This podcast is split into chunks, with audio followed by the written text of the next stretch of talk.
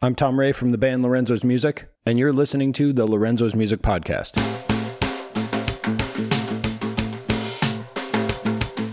Originally, I was going to be talking to an artist that was in Europe, but as I went to edit that episode, I, I have no idea where it went. It disappeared. So I had to contact the person, and we're going to be talking again next week. I've never had that happen before. It's super weird.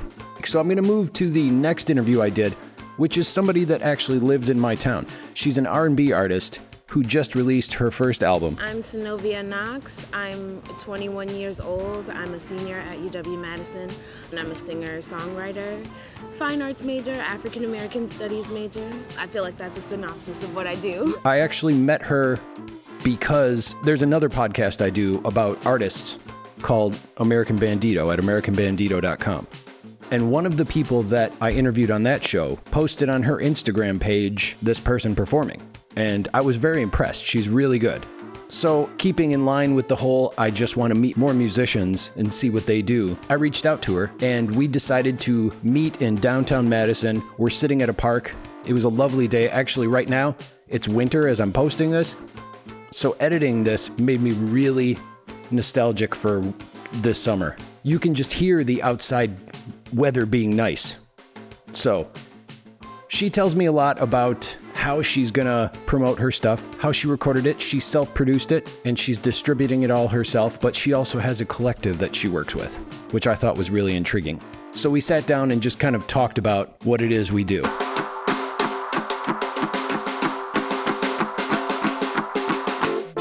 I'm in the first wave hip hop and urban arts program here at UW.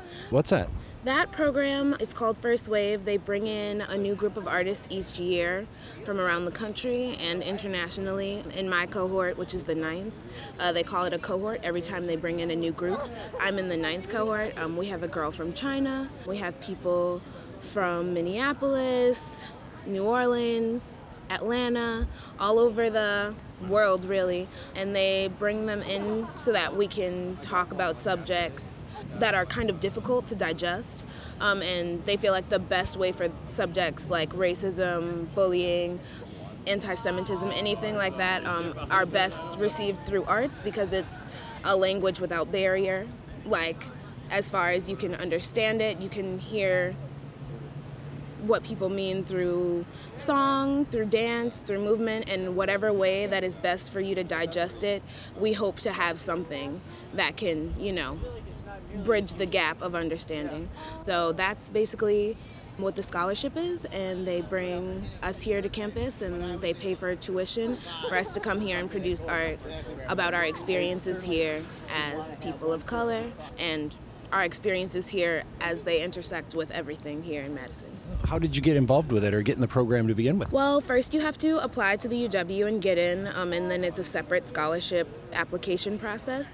Um, you have to send in videos of the art that you create. What did you send in? I sent in some videos of me singing in the choir. Um, this was before I had started to experiment with writing my own music. I only sing other people's music at this point, only covers, um, and I mostly sang with my church choir. So I think I sent in some choreography videos from high school, cheerleading, yeah, and my choir videos. I had my choir to back me up, and we sang one of my favorite songs. Well, that doesn't um, hurt. yeah, it was great. It was great. Um, and I actually like it was so crazy.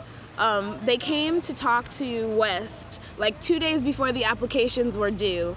And I was like, oh my gosh, how am I gonna get this done? Like, I don't think I'm gonna apply. And my AVID teacher, Miss Noyson, she was like, if there was anything that was a scholarship that ever had your name on it, it's this. And so I basically slept at her house for the next two days trying to get both the application process done and the artistic portfolio. Yeah. I sent it in, and about two months later, that was history, and my parents were like, well, now you have a choice. You've gotten into some out of state schools, but you could also be debt free and stay home with us. wink, wink. And I was like, okay, okay.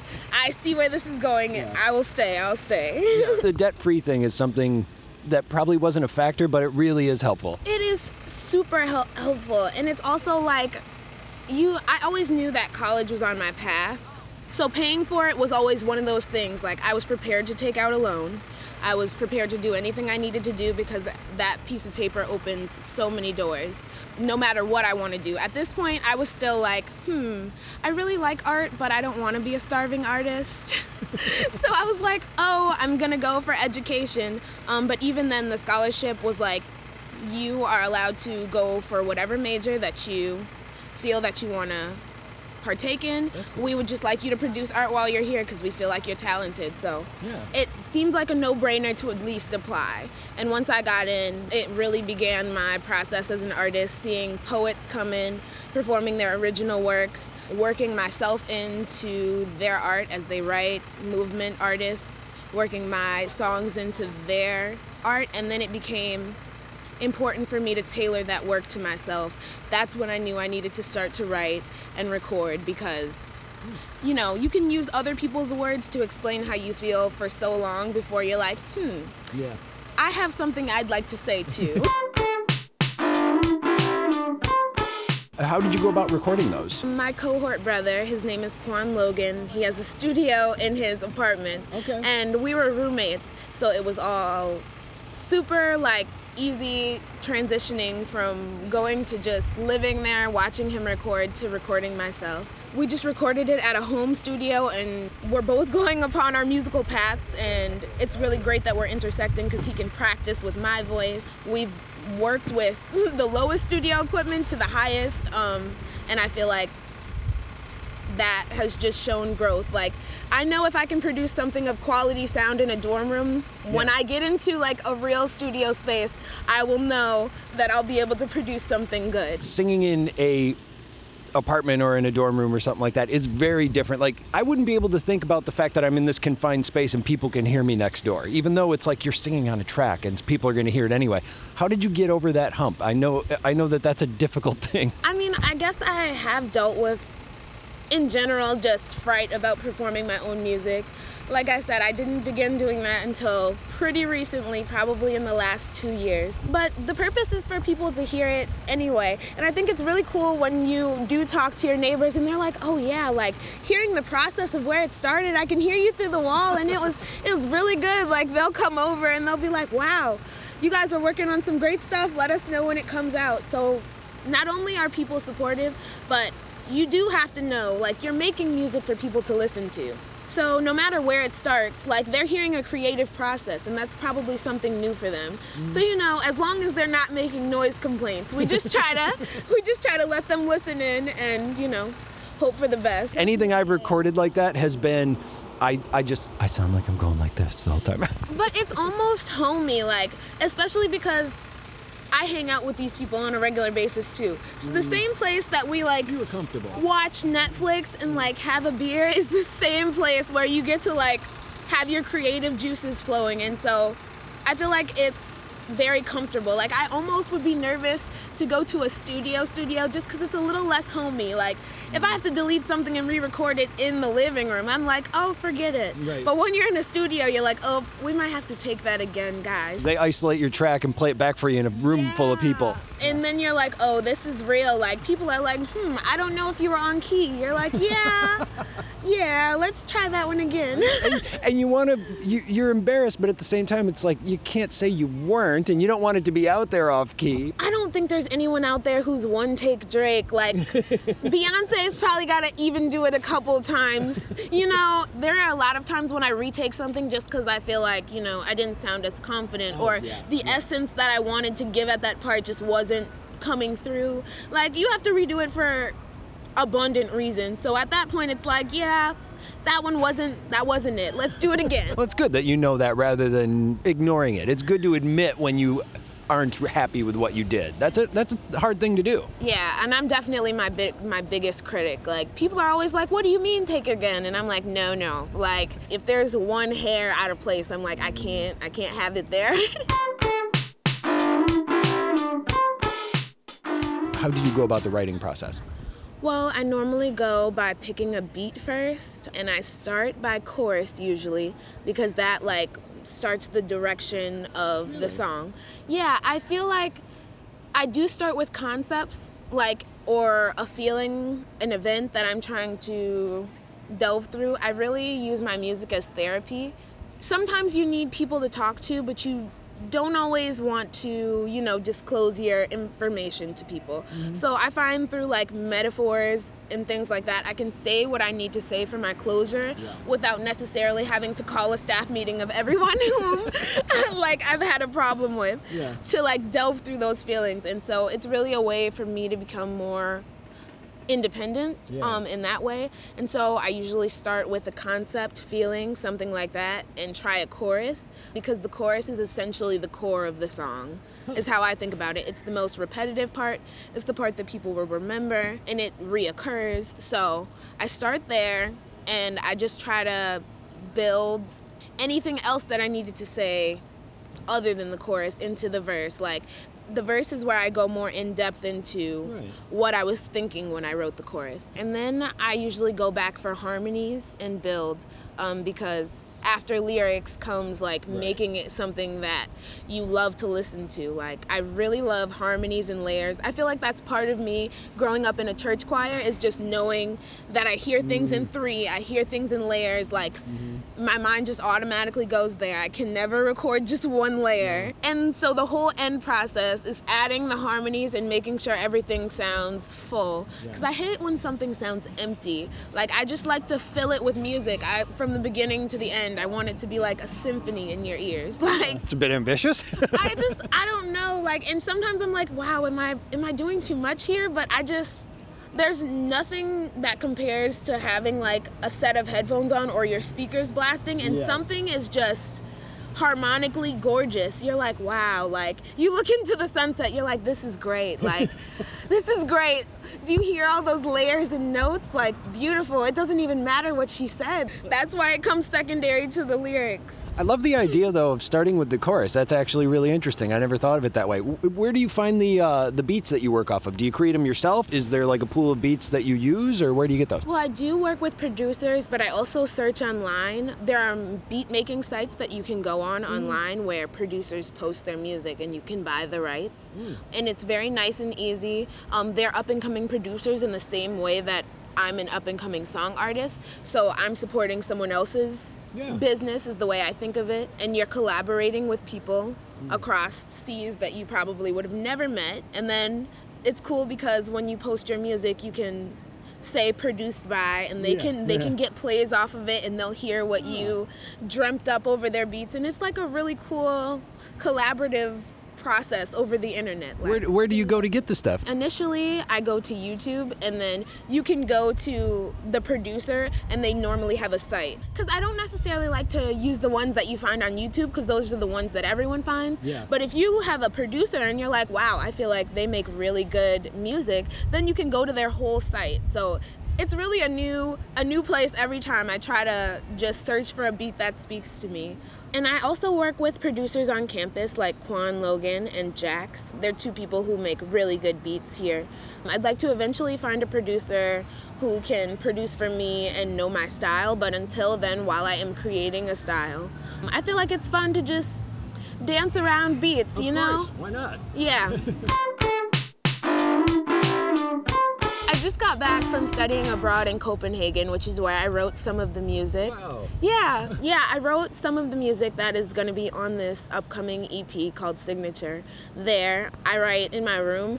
I my special place is secretly staircases. Like hands down, stair staircases have the greatest acoustics I've ever Public ones or like? Yes, like in dorms and in apartments, like, because most people take the elevator and then you'll just have that one person who's taking the stairs and they see you singing in the hallway. but, like, it's okay. I've had some great conversations that way. They're like, oh, you just sing it in the hallway? I'm like, yeah. Uh, I'm not confident enough to do that.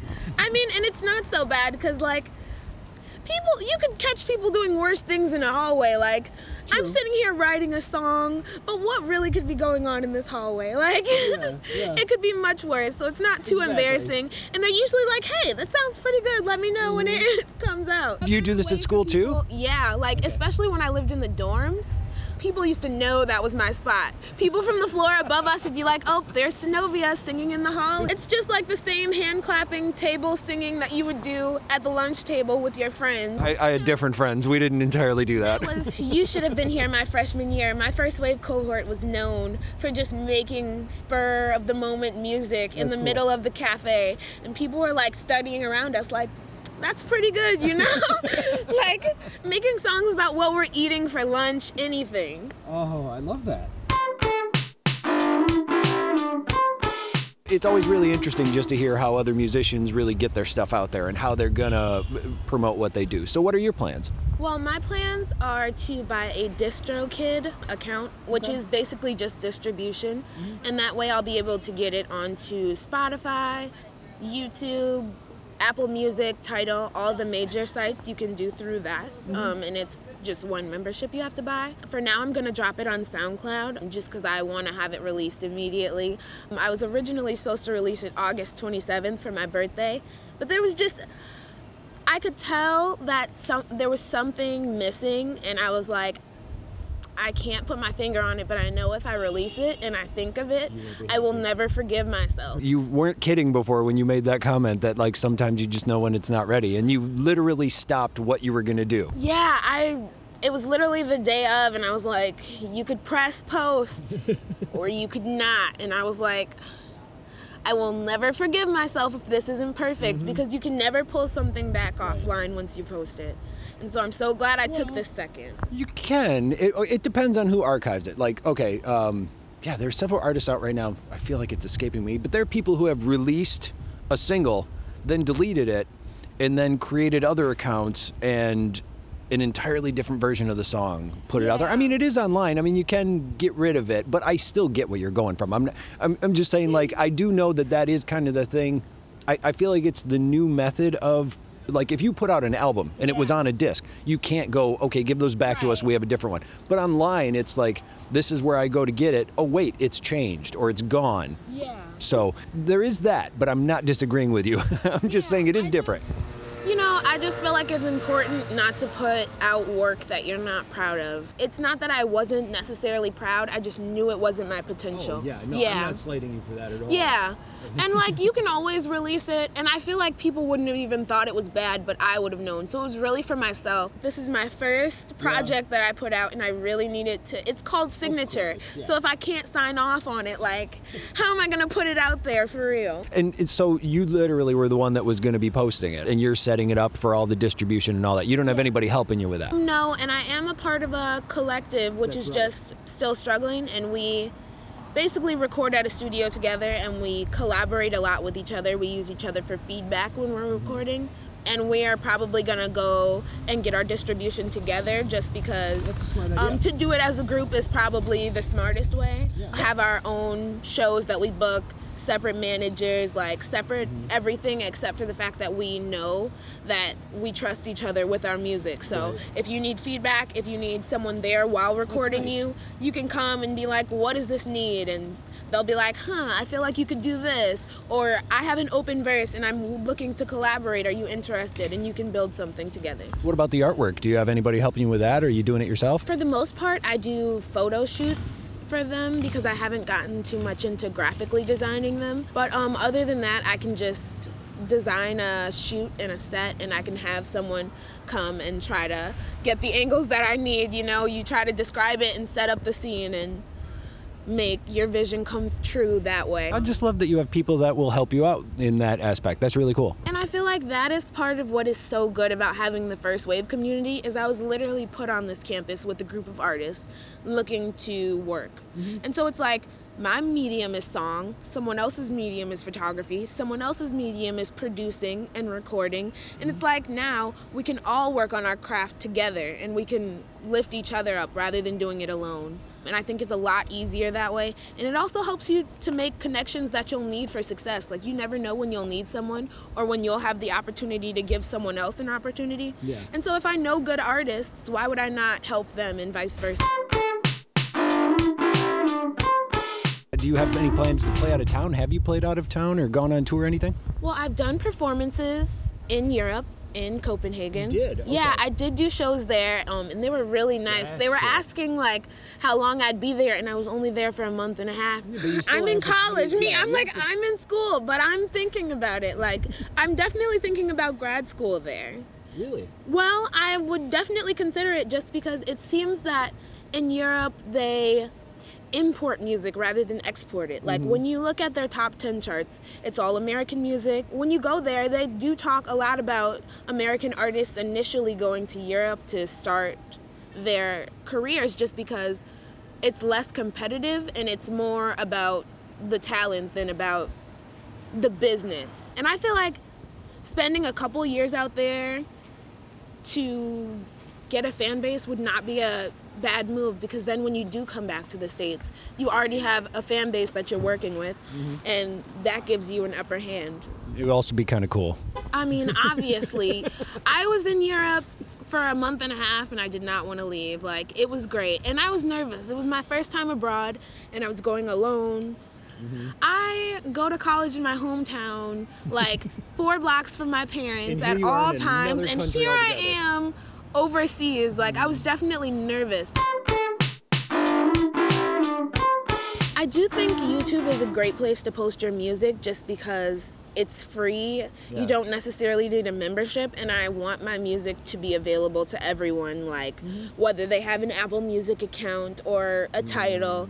Mm. Um, I don't want it to be exclusive. Like, I want everyone, if you're looking for my music, I want you to be able to look and find it. So I'll always love YouTube for that. Mm. But I do want to get to the Apple Musics and the Tidals just because you are listening to your mainstream artists, I want mine to be available oh, to come to come up on shuffle as well. Like, you know, if you're listening to Beyonce, my song could be next. Like, I definitely want that opportunity too. So I want it to be both. Like, if you're seeking, Hell, it I out want for that free- opportunity. If you're seeking it out for free, I want you to be able to find it. And if you have your already set playlist, I want mine to be able to add just like the rest of them and shuffle. Regardless of which one you prefer, I still put my stuff like on all of the ones that I can because Yeah, it's like you never know who they favor.